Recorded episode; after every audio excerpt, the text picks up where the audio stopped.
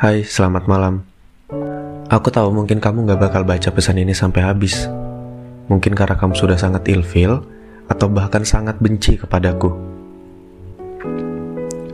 Tapi, aku harap kamu baik-baik aja ya.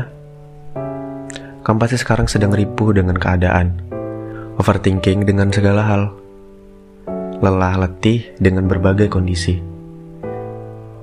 Mungkin kamu juga berpikir untuk kembali minum atau bahkan merokok.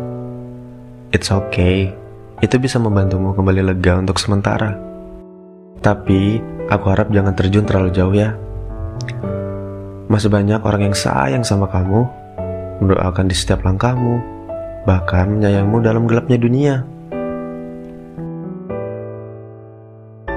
Jangan pernah berhenti untuk terus maju ya. Sesekali memang merasa depresi pasti menghampiri. Tapi, kamu harus tetap semangat melewatinya. Mungkin sekarang aku tidak bisa membantu karena kamu pun sudah terlalu benci kepadaku. Pesan ini aku buat dengan sepenuh hati, bukan dengan maksud tujuan apa pun.